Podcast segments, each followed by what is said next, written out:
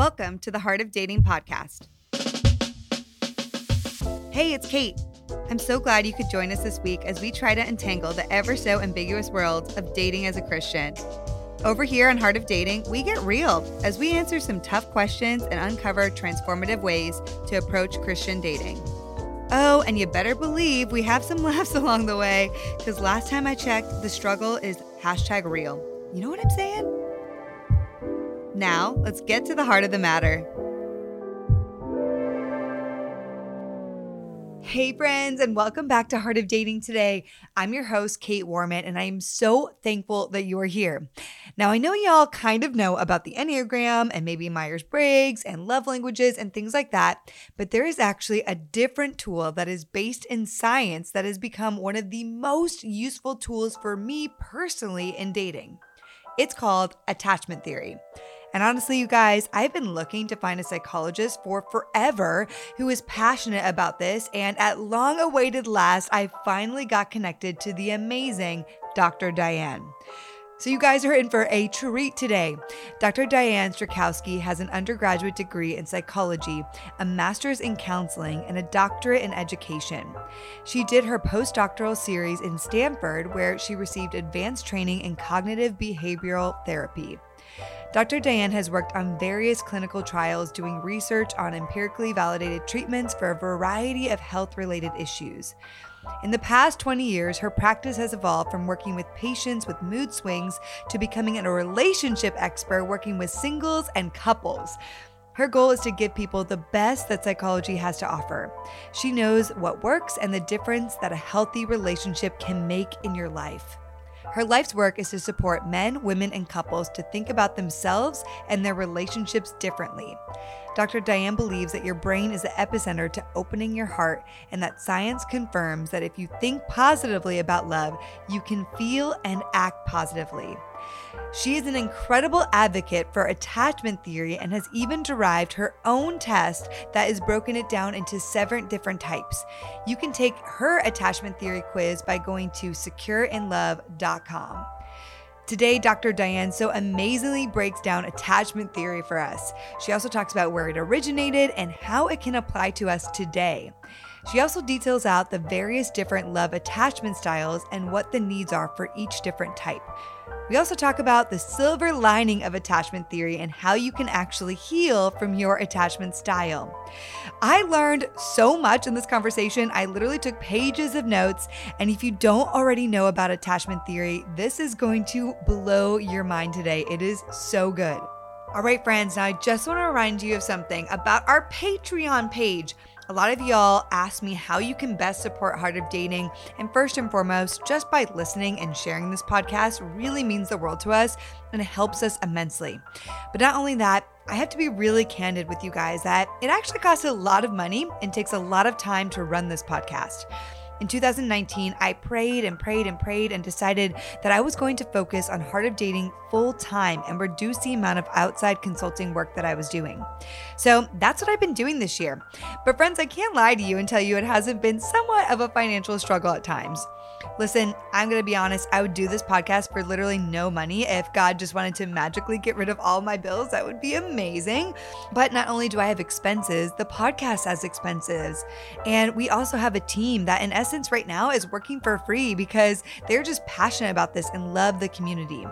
This basically equals tons of hours for them on top of also having a full time job just to support Heart of Dating. Now, it would be my dream to pay the people who help Heart of Dating and actually start building more of a staff here. So if you love what's going on here with Heart of Dating and you want to be a part of seeing this ministry thrive, I'd love to invite you to consider supporting us via Patreon. Patreon is a platform for creators. You can go on and pledge whatever dollar amount you want, either $1, $5, $10, $100, whatever it is. That can be decided on your own and it will be taken out of your account at the beginning of every month. In essence, it's a monthly pledge. You can go and support us by going to patreon.com forward slash heart of dating. All right, so that's my announcement for today. Without further ado, here is my amazing conversation about attachment theory with Dr. Diane Strachowski.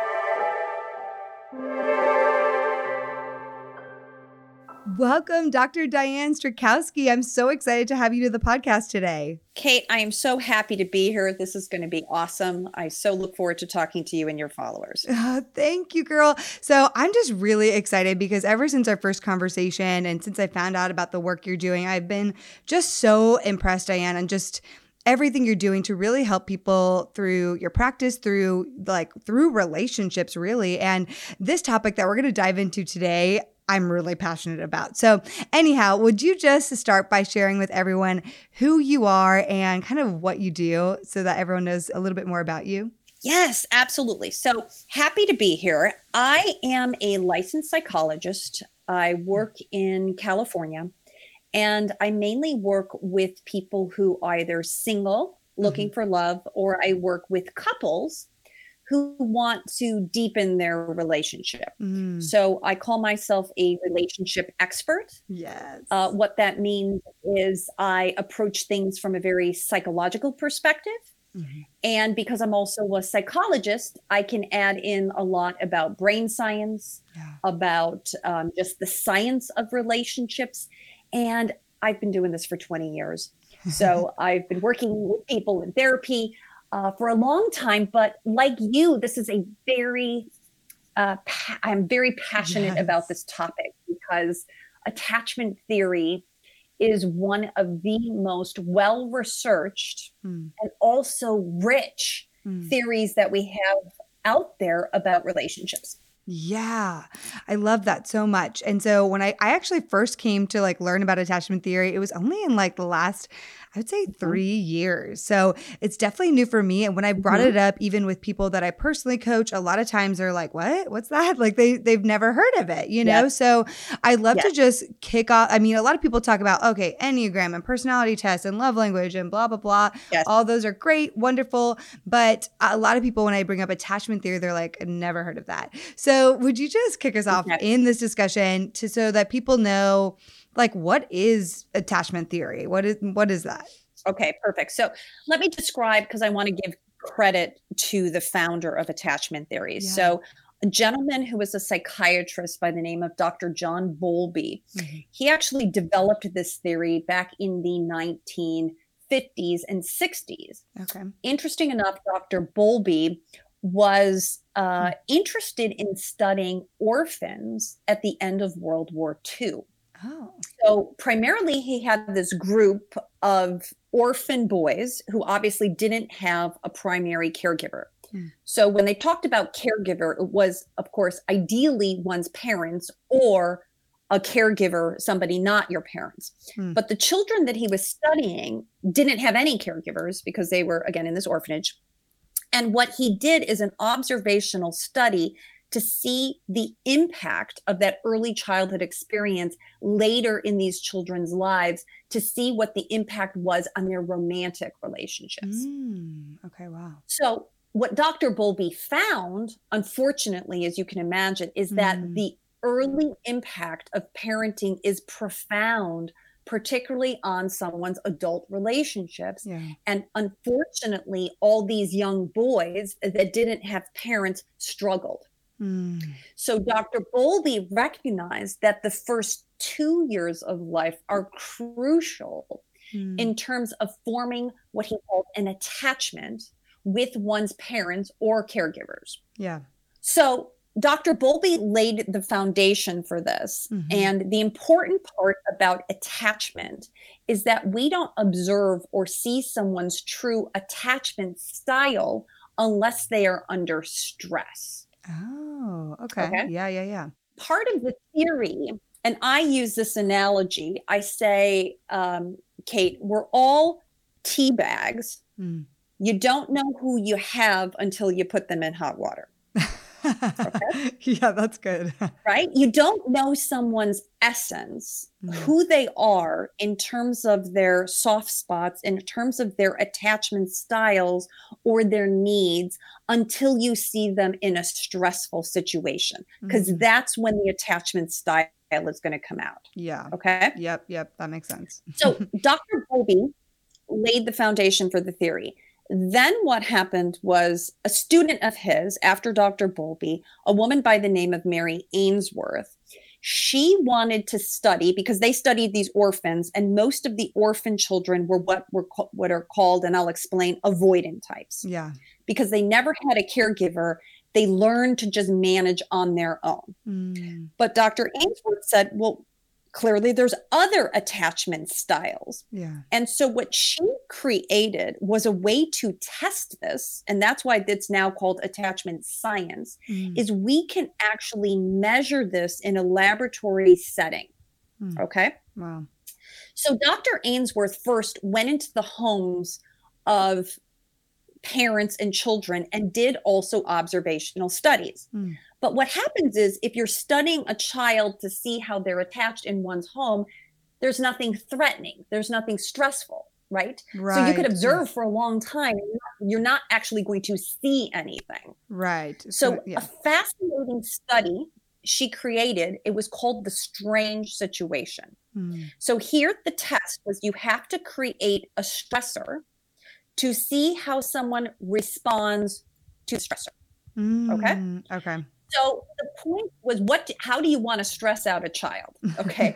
so they bring in children because all of this is established by age 2. So Mhm. they would bring in children between 18 months and 24 months and usually with the, with the primary caregiver, usually the mother into a laboratory and behind a two-way mirror, they had a 20-minute experiment set up. Mm. And if you know anything about science, you know this all needs to be very well um, organized Yeah. and orchestrated so that all of the science were measuring the exact same thing. Right. So Okay. it's all yeah. So it's they call this the strange situation. so what was strange about it is that they bring in a stranger okay. Oh, because think about it children have a negative reaction to when strangers come into the room because that could be a perceived threat right. okay. Yep. Yep. Stranger So danger. a- yeah. That's right. That's right. So they have a room full of toys. And in the first scene, they say to the parent, play as your child as you would normally at home. Mm. Okay. And Mm. you're observing the parent and the child interaction to see also how attached or bonded the parent is to the child and the child to the parent, because this is in unison. This is a Mm. relationship. This isn't just one person. Okay. Mm. We're also fascinating enough, we are measuring the cortisol levels of that baby, which is the stress hormone that you produce, and it can be measured in your saliva. And they're also measuring the baby's heart rate Oh, fascinating. to see how stressed out they are. Okay. Okay. Okay. Yeah. So they have behavioral measures like how they act and what they do and if they cry, but you also have physiological measures for stress. Mm. So then mother and child are playing together, and then quietly a stranger walks into the room. Then you see how the child responds or reacts to the stranger. Mm. Then the next scene, they ask the parent to leave the room, leaving the child alone with the stranger. Mm. Then what they have is the parent walk back into the room, and what they're measuring there is what's called reunion behavior Mm. how attached that child is, how strong the bond is between the parent and the child based upon how they react under stress, but also when they're back together. Mm. Okay. Yeah. Then the parent leaves a second time. We have a second reunion. Then the stranger leaves the room. And now you see how the baby settles or doesn't when the stranger has now left. And this is all a 20 minute experiment Oh, for which they then determined upon hundreds of analysis four different attachment styles. Mm. Okay.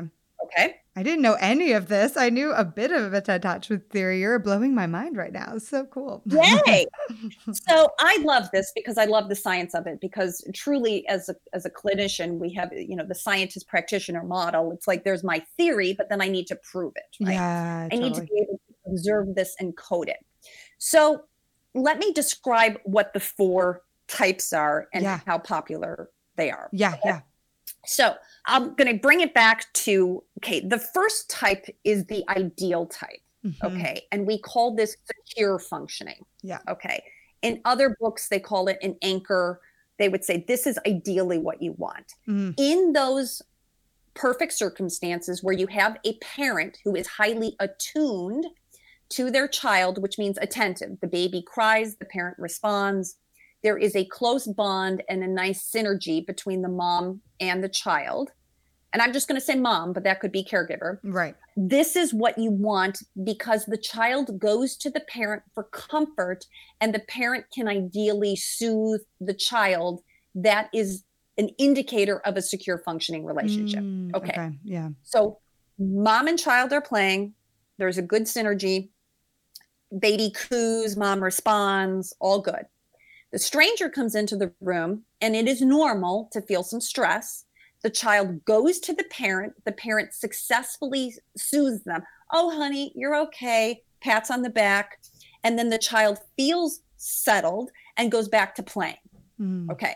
Now the mom leaves the room.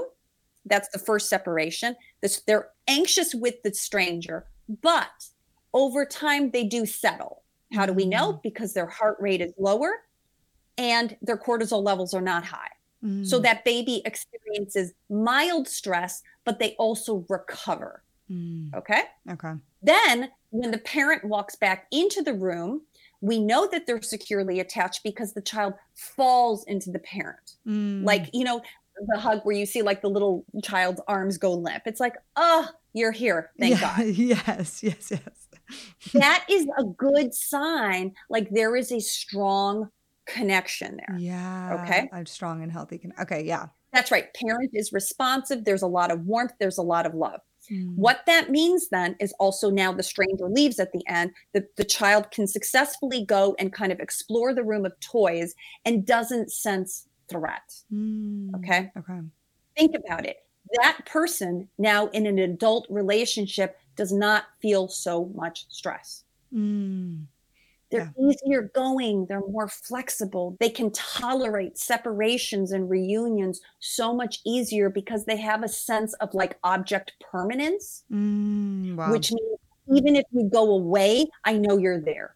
Yeah. Okay. So they're like they've it's been proven through their childhood. So now in adulthood, they're That's like, right. if you go away on a trip or if you're this or if you're not, I don't know, I'm driving, I'm going into all these different scenarios, but if you're not being as responsive, I'm I'm okay because I know you eventually you'll come back and I'm not gonna freak That's right. out. Yeah. Okay.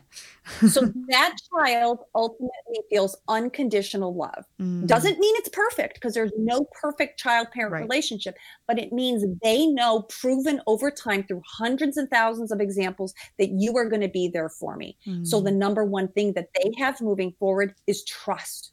Mm. They can trust their partner now because they learned that even though there might be conflict in the home, they're going to handle it. Mm. Okay. Wow. Okay. So that is ideal. Yeah. Secure. Now, let me talk about okay, so secure functioning. Back in the days when they did these studies, they found out that 50% of children are secure, Oh, okay. Wow. Okay. only half. Now, that doesn't sound great, but the truth is, I'll go into my data later. I have found out that it's even worse than that. Yeah. Yeah. Okay. At this point in the study, they have found that 50% of kids were secure, which is good, not great though. Yeah. Right? It would be ideal that we have more people secure. Okay. Mhm. So, what are the next insecure types? Okay. Mm. So now there's three different insecure types because there are a total of four. The next type we call anxious. Yeah. And I have my own love styles and I call it nervous. Yeah. But there there's similar words to describe what the child feels Mm. in reaction to a relationship with the parent that has already been proven to be inconsistent. Mm, Okay. Okay. Yeah. So, the hallmark signs of an anxious relationship or an anxious attachment is the child who has already learned by two years old that you are there for me sometimes, but not all the time.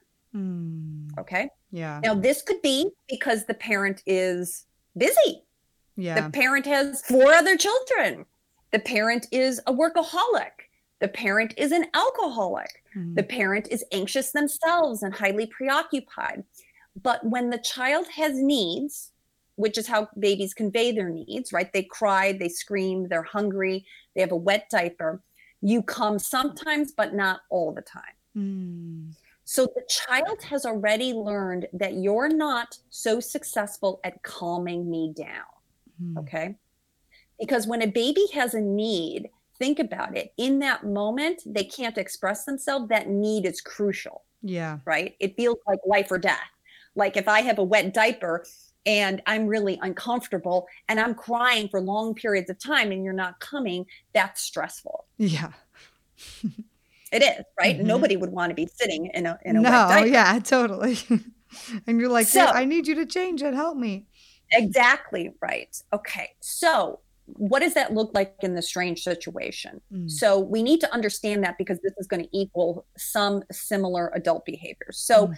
the child now is the stranger comes into the room and they're with their parent and they go to their parent for comfort, which is what you should do but the parent does not completely successfully calm the child down mm-hmm. because they're already a little suspect. I'm not so sure that you're going to be there for me. Mm-hmm. So, this is where we see kids who have like separation anxiety. Yeah. You drop them off at school and they're crying incessantly yeah. and they can't calm down. They have not learned that you're a person of safety to them or you're a comfort. So therefore, they feel more stressed out by other things. Mm. Okay. Now the mom leaves the room for separation. They come back into the room and the child is pissed. Why did you abandon me? You left me again. Yeah. So, this is where we sometimes see what we call protest behavior mm. or what we call the anxious angry, which is the child gives a display of their upset, which is they throw a toy or they hit the parent, but they're saying, I'm not happy with this. this is not good. I don't like that you've left me. Okay. Yeah. So that's not the same as a secure functioning child who falls into the parent, right? right. They're a, they're a little bit like controlling children. Mm. It's going to be on my turn not happy with you. this, and I can relate to this as this was me okay. as a child, 100%. Yes. Yeah. And we know this because their cortisol levels are high, their stress hormone, and their heart rate levels are high. So we know that the baby is stressed out. Mm-hmm. Okay. And when, even after the stranger leaves, they don't successfully get back to baseline easily, it takes them longer to recover. Mm. Okay. That's type number two. Yeah um, they said about 25% of people fall under anxious. The okay. next is what's called avoidant. And that was the type that was more like the orphan okay. children. Right. They didn't get anything from the parent. So therefore, that child doesn't know how to rely on other people. Mm. So hmm. that baby, I too learned this, which is really just sad actually. They learned, I have nobody. Mm. I'm on hmm. my own. Can You imagine? Like I've been neglected to the point that I don't actually even know that I could get anything from you. Oh, yeah. Okay. Mm. It's sad. But yeah. what the baby does is they've learned to auto regulate, which means I'm going to take care of myself and I'm going to like pretend you're not there and I'm just going to breathe by myself because I'm on my own and I'm just going to take care of myself. Mm. So the child in the study and why it's so important to get the physiological data, we don't see avoidant children crying that much. Oh, that's interesting.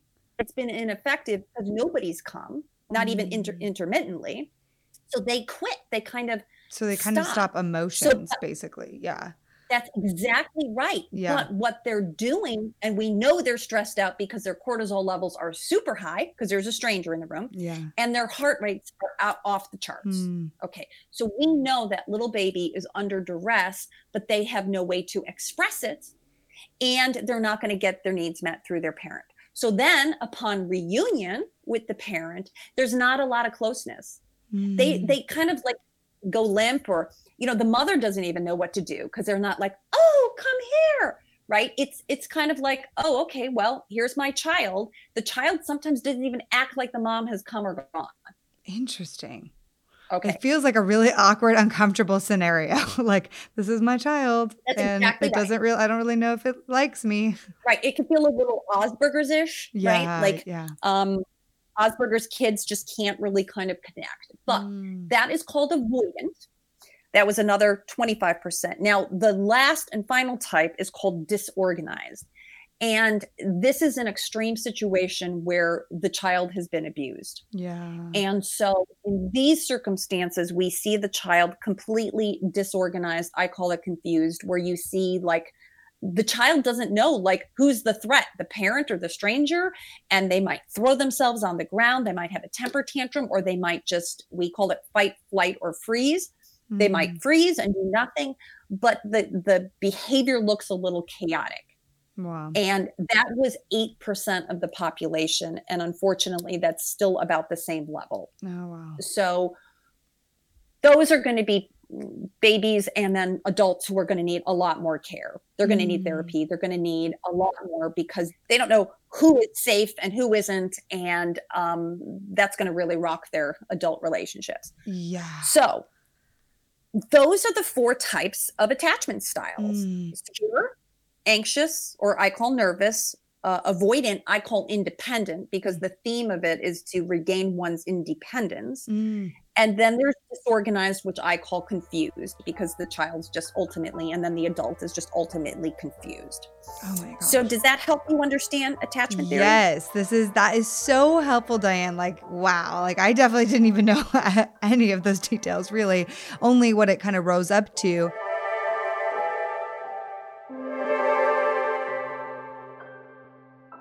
Okay, friends, I just want to take a quick break in our amazing episode today to share with you our incredible sponsor for this episode.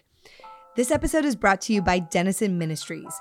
Denison Ministries is a movement creating 7 million culture changing Christians who are committed to carrying out the truths of the gospel to their sphere of influence. One of my favorite ways that Denison Ministries is helping Christians feel closer to God is through their First 15 devotional. First 15 is designed to help you spend the first 15 minutes of your day experiencing God through meaningful devotionals, scripture, worship, and prayer. Now, we always talk about how singleness and dating is the perfect season to grow closer to God, right? I mean, it really is. We can't waste this time. We have to make the most of every moment that we have. We really do. The additional time that we have now needs to be spent growing closer to God as much as we possibly can. So if you hear me saying that right now and you're like, yeah, Kait, that's great and all, but I am busy, friend. Well, I hear you. I am also busy at doing awesome things, as I'm sure you're doing too. But here's the deal can you not at least spend 15 minutes a day studying and being with God? I mean, that is at least a priority we should be making in our life right now. So, friend, I want to encourage you to sign up for the first 15 email devotional that can be sent directly to your inbox at first15.org forward slash subscribe. Or you can even start your day off with the first 15 devotional podcast and listen to that anywhere that's convenient for you. Join me in doing this simple but really, really impactful discipline so we can together really begin pressing into knowing God in a bigger and better way in our singleness.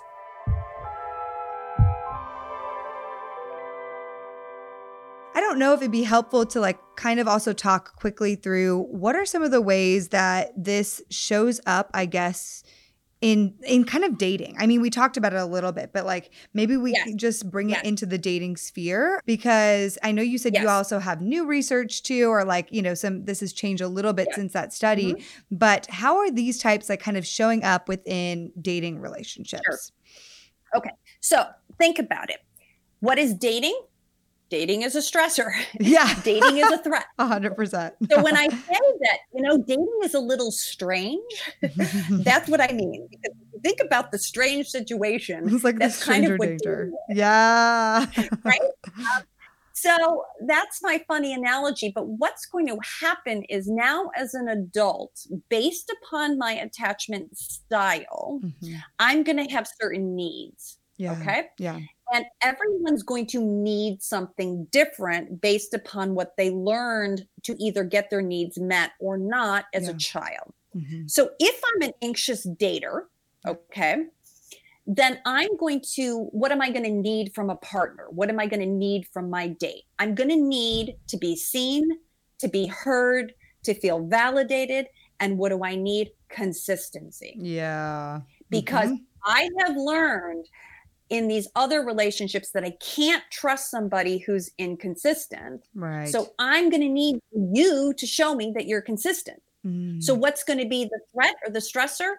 when I go out on a great date with you and then I don't hear back from you. yep. right? Yep. 100%. Bam. There's the trigger.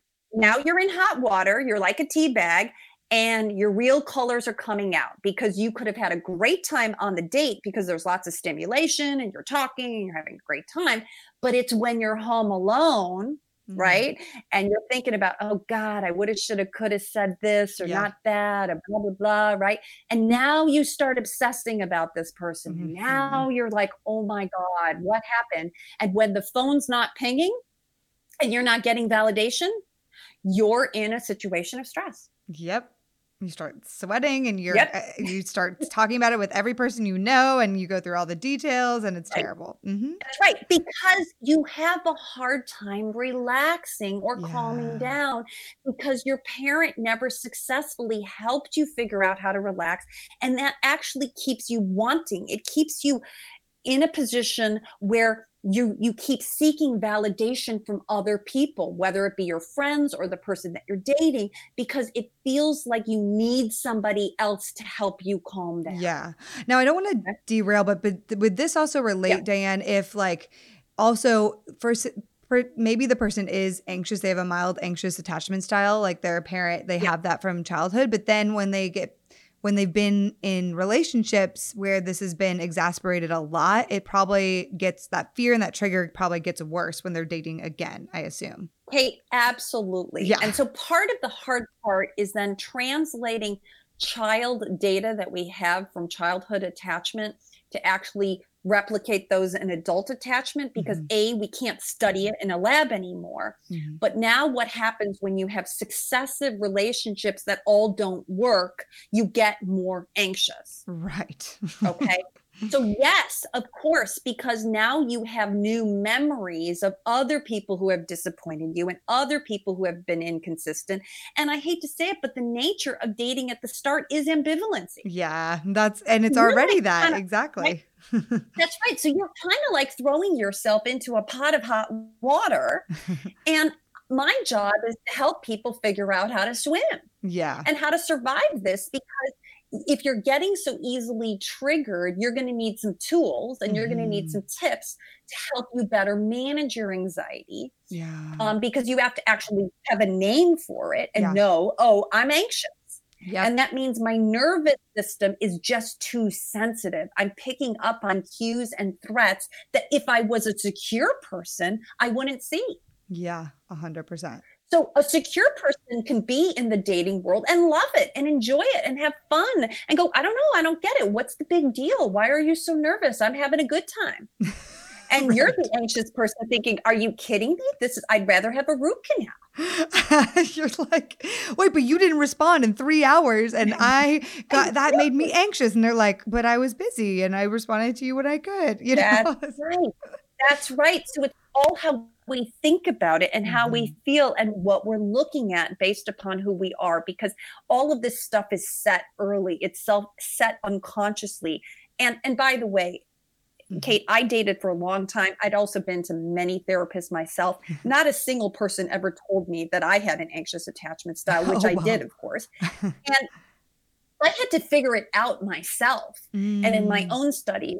And so, but that's my whole point about now trying to educate people about this yeah. because I say, don't take it personally. Yeah. This is how you're wired. But now it is your job to figure out, to label it and figure out what are you going to do to work on your anxiety so you're not going to suffer as much. Yeah. Okay. So I want to talk about some tools, but before we go into yeah. even that, can we talk too about how the avoidant shows up um, a little bit as well? Because yes. the yes. anxious, I totally relate to. Can talk to it all day long because that's okay. how I attach. But let's talk about the avoidant yes. guide too. Okay. Okay. So the, the anxious person needs closeness, connection, validation, all of that. They need to feel close. The avoidant person, what do they need? Well, they need space, they need peace, they need lack of conflict. Yeah. So think about it. That child learned to auto regulate, which means I'm on my own. I got this. Leave me alone.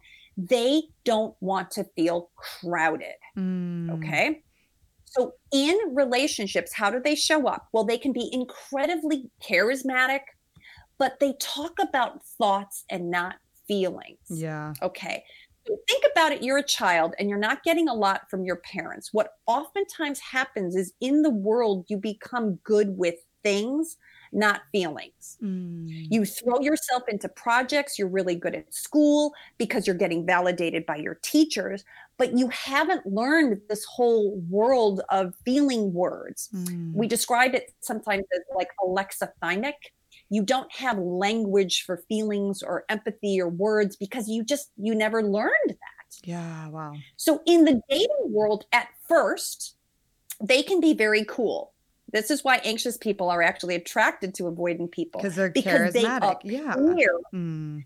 but they appear they look at first blush they look secure mm. okay so at first blush, you ask them, Hey, tell me about your childhood. Oh, it was great. You know, it was idyllic. I had wonderful parents because no one wants to admit they were neglected. Mm. Okay. It is, it is almost like something shameful that I can't even admit or acknowledge or because that was my family and I didn't know any different, I didn't actually even know I was neglected. Right. That happens a lot. Yeah. Right? Mm-hmm. So what's going to happen in dating and why it, dating is so tricky is because this person, the avoidant person, doesn't get threatened till much, much later. Mm. Okay. So you're going along, you're dating an avoidant person, they're showing up. Um, maybe they're they're just really into you. You're having a great time. And then what's gonna happen is their threat, their their hot water is when you get really close and when the relationship becomes defined and that's when they start to feel stuck mm, okay wow okay so now they feel trapped because they need space and they need peace and if you have a lot of needs and you're an avoidant person they can feel flooded Mm, okay. Yep. so now the avoidant person feels like it's a threat to their independence. Mm. And now they start to avoid you. Now they're not texting you. Now they're not calling you. And you were thinking, hurrah, I just got into a relationship. We yeah. finally defined it. And you're like, where where did they go? You're like, this was not what I signed up for. Now I'm like, wait, That's I feel right. abandoned. Or, you know, like those things are coming up again. That's right. Mm-hmm. So the avoidant person, but they're just doing them. They don't mm. mean to be like rejecting you or abandoning you. They just need to auto regulate and get some time to themselves because how they cope with stress is to take time alone. Mm, yeah. Okay.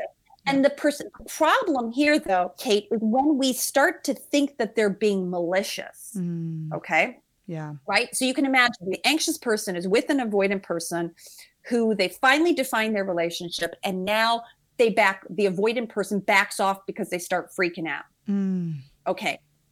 The anxious person is like, oh my God, I can't believe you're doing this. It's cruel. How dare you do this? And the avoidant person is like, just give me a little bit of space.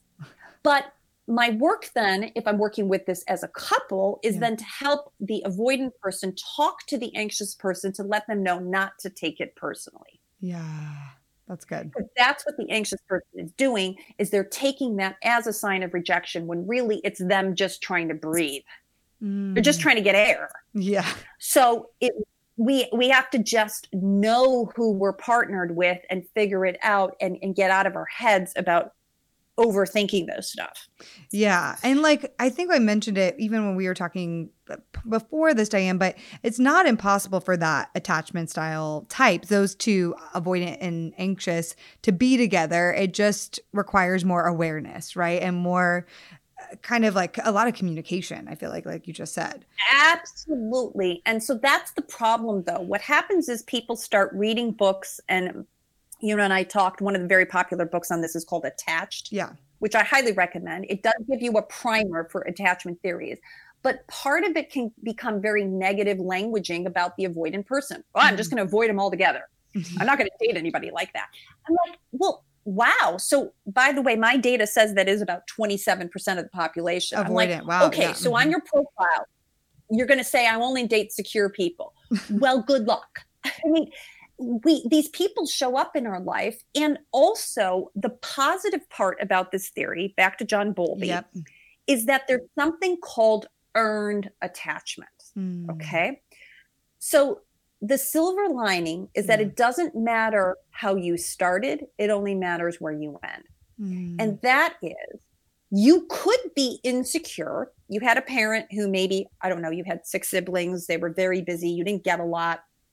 You now meet a partner who's slightly avoidant, but the two of you together find a way to communicate and meet each other's needs. And now you can actually heal. Mm. So you can, that's earning your attachment. Right. That you didn't have it at the start, but you can get there later. That's why the model is also so positive. Yeah. That we can help in early relationships, we are wounded mm-hmm. to mild or or greater degree. And in adult relationships, we can also be healed. Mm. So you would have to help the avoided person not feel so vulnerable mm. to help them normalize what is sharing, what is intimacy, what does that look like, how to build trust slowly over time. Mm-hmm. But we can't just like expect this to be amazing right away because it takes on average five years to become secure. Oh, wow. Okay. I didn't know that. Yeah. That's really fascinating. So think about it. Well, you don't have five years in dating to yeah. just like snap your fingers and hope that the person's going to like settle down. Right. So you have to commit to this process, mm. right? This is mm. going to take a long time. If you think about it, as you're a child and, and 80% of your brain is developed by age two, and you've already gotten the message that adults aren't so trustworthy, mm-hmm. it's going to take at least five years to now learn oh no, really, adults are trustworthy. Right. Right. It's yeah. going to take hundreds of thousands of positive experiences with the new person to counteract that negative message. Wow. Okay. That's really helpful for us to see because I, I feel like people shouldn't give up necessarily right. when they find out, like, oh, you're avoidant, I'm anxious. Okay. Or if they just feel like they're two at odds with how they're connecting. I think to your point, like there's a way that the silver lining is so positive. That's what I do love about attachment theory. It's like, I mean, for me, the journey has looked like being aware of my attachment style, being aware of how it shows up, especially in dating, being being able to take ownership of what I know are my personal triggers and stop taking things personally, just like you said earlier. That's right. Um, and also be able to communicate, hey, like when you do this, it, it kind of makes me feel this way. And, you know, being able to communicate those things while balancing my level of expectation of the person, it, which is, it's all easier right. said than done. but yeah. And, and Kait, I would add one thing to yeah. what you just said. I would also have a caveat, and I know you don't mean to do this personally. Mm, yeah. Yeah. I would soften that because what I have to do is give my partner the benefit of a doubt. Because if I'm an avoidant person hearing, like, I've hurt you. Yeah. Right. What do I want to do? I want to run from you. Mm. But give me some credit and say, I know you don't mean to do this personally, or I know you were just super busy and you were just taking space, but I really just need to hear from you more consistently. And then, you know what? I can just settle down and then I can actually be the best partner I can be to you when I know when I'm going to hear from you. Yeah. So it's definitely that balance of like, okay, you're sharing what you, and they're like, well, I need space if it's an avoidant, for example. So you kind of have to respect right. both, which is like, okay, it's a give and take. Right. Um, and exactly. really helpful. So I guess what are some of the things that you, I mean, we're kind of talking about them now. What are more things that you would suggest for the types to kind of move towards healing even in their singleness even in today because um, i think a lot of yeah. this too can start yeah. happening by being aware right now in our single years yeah and and i have to tell you again uh, my heart is in this because i too was a very anxious person in dating and i get it and i would say like you know um, i just don't know how much longer i could do this it's hard it's yeah. taxing you have to really kind of like gear yourself up to go to right. war so to speak right mm-hmm the work is really to become secure enough on your own. Yeah. Okay. And a lot of people now say that, you know, I want to heal my heart before I throw myself back into relationships. But you can't be passive about that either. So yeah.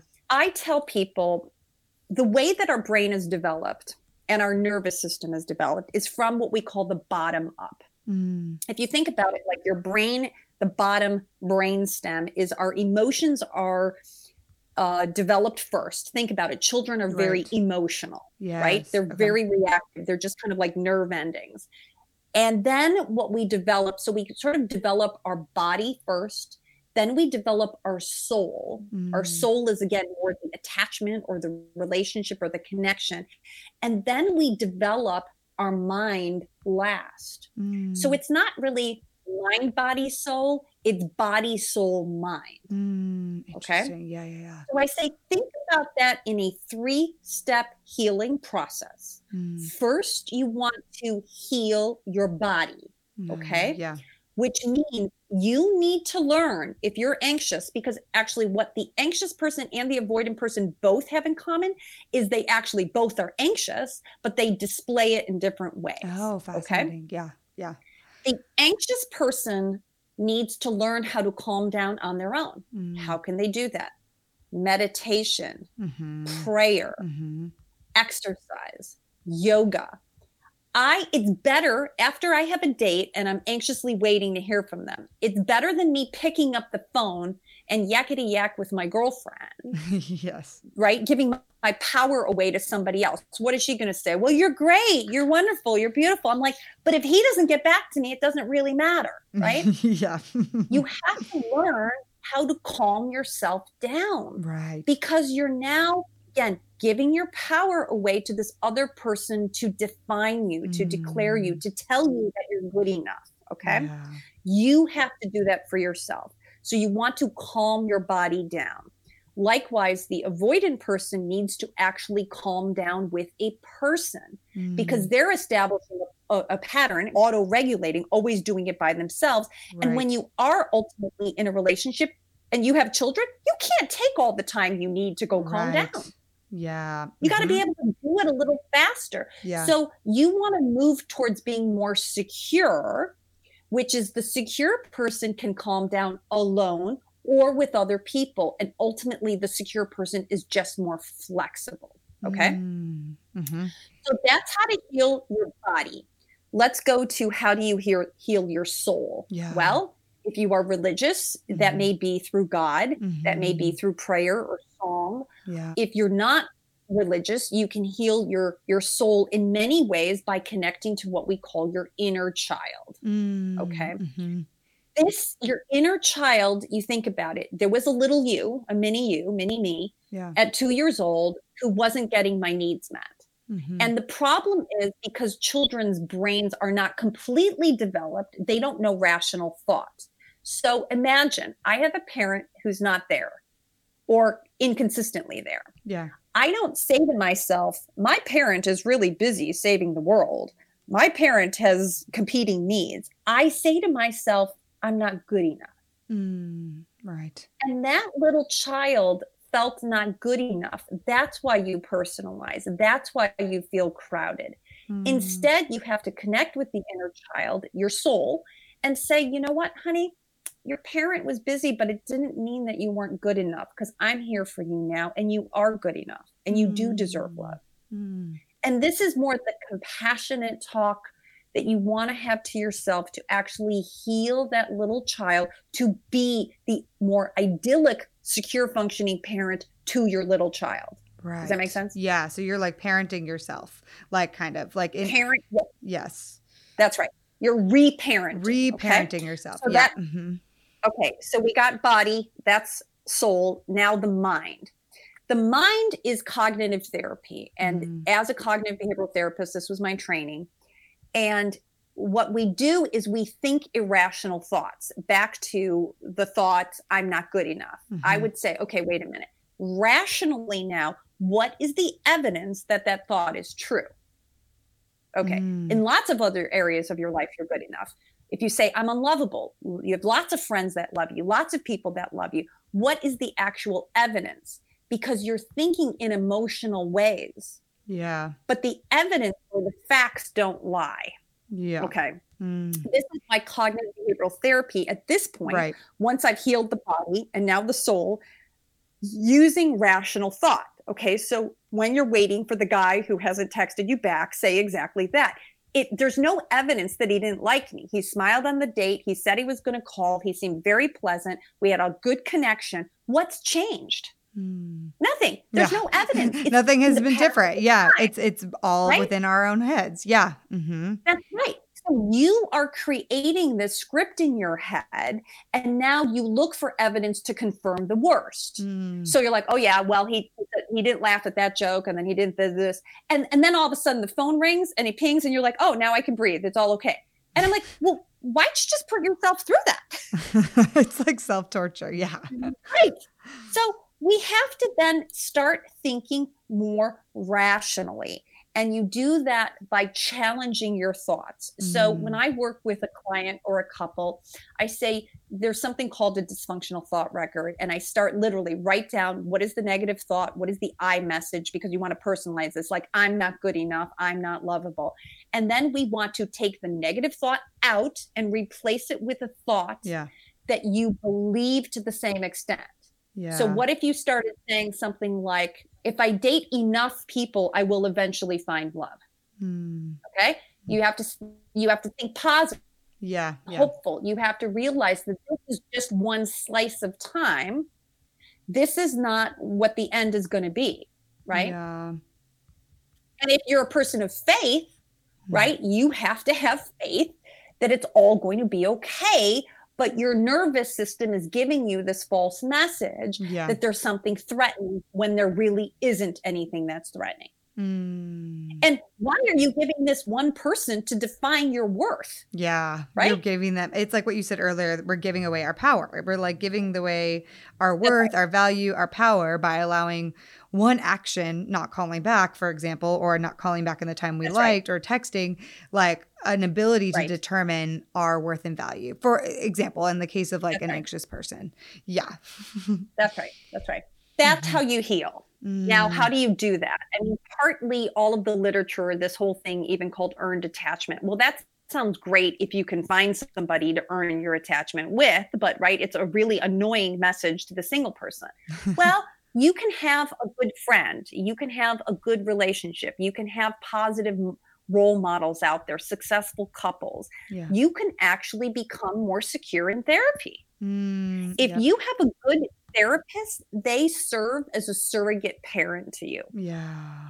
And over time, you learn that this person is there for you unconditionally. You learn to a- appreciate their advice, that they are looking out for you. So we can heal these wounds through therapy and through other good, healthy relationships. Mm, that's so good. I also encourage people to be around people who are slightly better than you, right? Mm, yep. What do I mean by that? Right. If you surround yourself with all anxious friends and you call your friend, oh my God, I haven't heard from him. What what does she say? Oh, oh my, my, God, gosh, I hate terrible. that. Yep.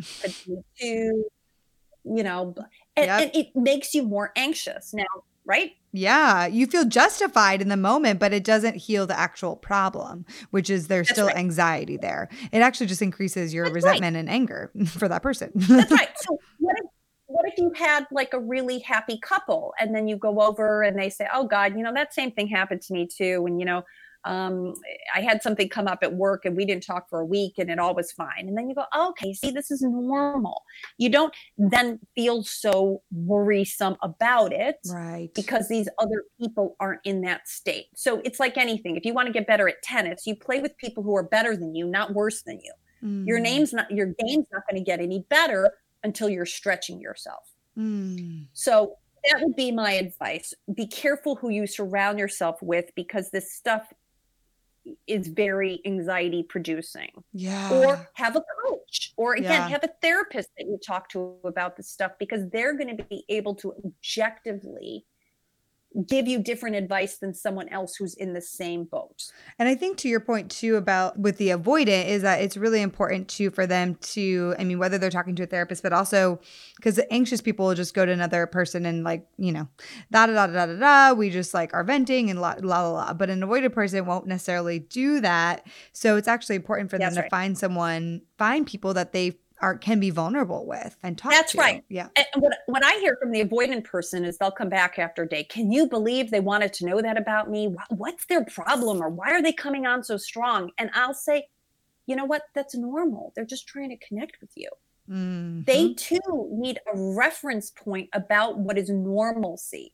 So I just say, let's learn from secure functioning couples what is normal Just because you have needs doesn't mean you're needy. Yep. And just because somebody wants to be with you doesn't mean they want to take away your independence. Yes. It is again your perception of the threat of it. Yes. It's really what what are people just trying to do? They're just trying to connect. Yeah, that's good. You know, everybody's just looking for love. I mean, Mm. I don't think people are that malicious or have that much time that they want to plan how to hurt you. yeah, unless you're a really terribly toxic person. Okay, this is so true, Diane. So anyway, I took all of this. Let's go back Yeah. to the stats on this because Mhm. I think this is really fascinating. So I, in my little practice in Menlo Park, you know, I, I treat individuals and couples, and I wondered, okay, is it really 50%? Because I don't know about you, Kait. What do you think? Do you think 50% of the population is I absolutely not. With all the people I talk to, and I love everybody, Yes. but there's no way, there's no way that 50% of the population is secure, especially No. with Okay. where we are today in society. That's right. So I thought the exact same thing. So um, two years ago, I said, okay, and I did my postdoc training at Stanford, and I am a researcher, and I'm like, I need some data on this because also, as you said, a very important point, we also have negative experiences that make us more insecure over time yeah. because you could start out in a secure functioning family and then you've had so many bad dating experiences or yourself have dated so many insecure people that you're now worse off than better Right. Exactly. Yep. so I created my own quiz and I called it a love style quiz. Yeah. And I put a, I got to tell you, I put a lot of work into this. Yes. So I looked at all the quizzes out there. And the problem with all the quizzes out there are some of them are as many as like a 100 questions. Yeah. And I'm sorry, but with our attention span, no one wants. No one wants a hundred. 100 No. I would be like, And sorry, then- I'm not going to do that. No. That's right. And part of the problem that I actually don't like about attachment theory is the names themselves are very negative. No one wants to be called anxious ambivalent, anxious avoidant. Those don't sound like catchy terms. right. Right. So the label felt very pathological and not very descriptive. So Mm. I set out to develop my own quiz. So I actually started with like 50 questions and I had a pool of people that I did my beta testing on. And then I actually, along with my other colleagues who also study attachment theory, we narrowed it down to the top 10 questions that are going to force you into one of four categories for each of these. And so how you answer 10 questions determines what I call your love style. Mm, So good. So I took the four top attachment styles that I mentioned secure, anxious, avoidant, and disorganized. And then what I also did is I have one question for whether somebody is what I call a high expressive or a low expressive. Okay. Mm, So mhm. think about it. Some people are more likely to talk about their issues and some people are not. Right. So you could have like a high expressive anxious person, but you could also have a low expressive anxious person. Oh, the person true. who still Yeah. has a lot of needs but doesn't talk through it. Okay. Mm, So I created a subtest for high and low, mm. and then I developed seven types instead of essentially those three would have been six. And then I added the disorganized type, not a high and low, and that's my seventh. Does that make sense? Yep, totally makes sense. Oh wow, that's So I have really a high fascinating. and a, low anxious, a high and a low avoidant, a high and a low secure, and then I have what I call the wounded warrior, who is the confused person. Mm, So let mhm. me go over my data because Yeah. this is what's fascinating. Yeah. So I had no idea what I was going to get, and I now I have thirty thousand people who have taken my quiz, Wow, it's amazing. and everybody who takes my quiz, I welcome them because I think of this as research, and this is important research because I want to know what's happening in the population at large, not just in my little office. Yeah. So at this point, my data says that 42% of people are anxious. Wow. Yep, that seems about right. Okay. That's I way it- more. I, I think it does, right? Yeah. These are the people showing up in my office mostly, the anxious people. 27% are avoidant, Mm, which also makes sense. And 23% are secure, mm. which leaves 8% of people to be disorganized. Wow. So think about it. That's sad, right? We're going in the wrong direction. I mean, ideally, we'd have more, More secure functioning people. Yeah. But part of it is also society has made now with dating apps and now with even Social more media. ambiguity. Yep. Um, I'm seeing more and more people getting anxious because we have this idea that there's the bigger, better deal out there, that with one swipe away, you're going to find the unicorn, and that we're not spending enough time really connecting with people. And everyone, especially the women I know, are feeling really uh, not special. yeah. They're feeling um, dissatisfied in their matches. They're feeling like nobody really gives them a chance. And so it's just unfortunate that a lot of people are just missing each other. They're like, I say it's sort of like men and women in heterosexual relationships. They're kind of playing chicken. I'll wait when you wait. And so uh, uh, if you come forward, then I'll say something. But if you don't, I won't. Then I'm out. And it's it's this quick kind of decision making because also people have this idea that it's going to be this romance like the notebook Right. and and you're going to come you're going to build me a house and and you're going to write me letters every day and i'm going to know instantaneously that you're right for me and we have such high expectations of what should look like but we don't realize that what if you're a little anxious and they're a little avoidant and your love story is just not going to look like that Mm, yeah. I love all of this, Diane. It's so helpful. It's so impactful. And so, if people who are listening want to take the quiz, the Love Style quiz, where do they go to do that?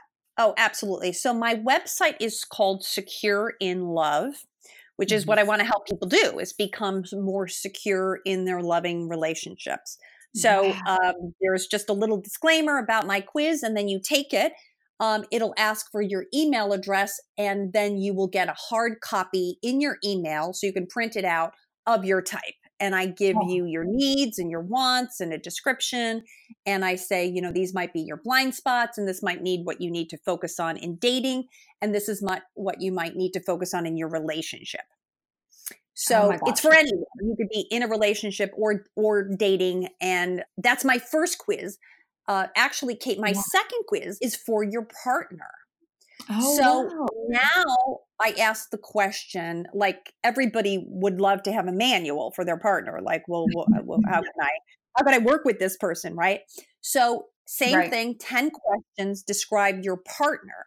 Now, your partner doesn't need to agree with it because Mm. this is just how you see your partner and then I give you the same four-page handout how to best deal with a person like that. Oh, wow. That's helpful. This is like, how do I best Yeah. up in this dating relationship and understand the other person I'm dating? That's right. Now, I will I will give the caveat though. You need to kind of know this person a little bit more, right? Yeah, because everybody wants to game the system and kind of like know this person. And early on in dating, you don't know that much. So Yeah. try not to look into it that much. Um, but also just recognize uh, what what's helpful in that information. Another way, and I, I will tell you this though, I'm in the process of changing the name of my website, but you'll still be able to find it. I'm changing it to Back to Love Doc because Oh. that's who I am on Instagram Yes. and on Twitter and on Facebook. And so my new website will just match the same name. So in social media, I'm the Back to Love Doc. Okay. So that's another way to that find me. Yeah, perfect, perfect. Diane, this has been such an amazing conversation. I personally have been taking notes this whole time. If there's been times where I've just been like, I've been taking notes on my phone. It's amazing. I know the listeners have learned so much today. So I got to ask you, though, our very final question that we ask every guest, which is what's the final last nugget of dating advice for the listeners today? Okay, I thought about this and I I think what I would say is don't use the golden rule, but use the platinum rule. Okay. Oh, okay. So golden rule, right? We all know do unto others the way you want to be done unto, Yeah. right? What that means though is in dating, you're going to lead with the expectation that other people are going to do it the way you do it. right. That's true. That's not going to be that helpful because if you're dating other people who are not like you, and I don't imagine you want to date your twin, then they're going to be a different person. So instead, we use what's called the platinum rule, Mm, which means do unto your partner the way they would like to be done unto. mm, that's good. Wow. So different. forget the golden rule. I know it's good for other things, but think about the platinum rule because that's more mm-hmm. of a mm-hmm. relationship based rule that's going to be helpful because the truth is everybody's not you. Yeah. And if you can be kinder and more forgiving of people's differences and not so quick to kind of judge somebody, when we really get to know somebody and we see their heart, we really fall in love with them more. Mm, that's so good, Diane. So, in this right in this fast-paced world where people are making these cutthroat decisions because they don't have time, I say slow down, slow mm-hmm. down and and think about the platinum rule. So that's good. my advice. So good. Diane, I love that. I love the platinum rule. I love everything you shared about attachment style. This has just blown my mind. I am so excited for people to hear this episode and I'm just so grateful for you and the work you're doing. I hope everyone goes and takes your quiz. We're going to put it in all the show notes and make sure people know exactly where to go. But I just want to say thank you so much for just your expertise for sharing all of that with us today and for helping us to better better understand ourselves and better also love other people. That's right, because that's all it's about love at the end of the day. Okay, friend, is your mind officially blown by all you learned about attachment theory? I know mine was, and I even knew about it going into this episode. Attachment theory has been so helpful for me, and it's so helpful in general for how we show up in relationships. Once I learned about it, I realized, first of all, how it's affected the way I show up. And I also was able to take a look at how things in previous relationship panned out based on what I thought my attachment style was and what their attachment style was. I also really love the silver lining that Dr. Diane talks about today. We can heal and grow and manage the way we attach in relationships. The message here is one of ultimately so much hope. I highly encourage y'all to go visit Diane's site, secureinlove.com, and take the quiz that she created to figure out what type you are. I tested as the expressive giver, and it was so eye opening and has been really helpful for me. Also, go ahead and connect with Dr. Diane at, at Doc on Instagram. Lastly, if you want more reading on attachment styles, I highly recommend the book Attached and the book How We Love. Love y'all and see you soon.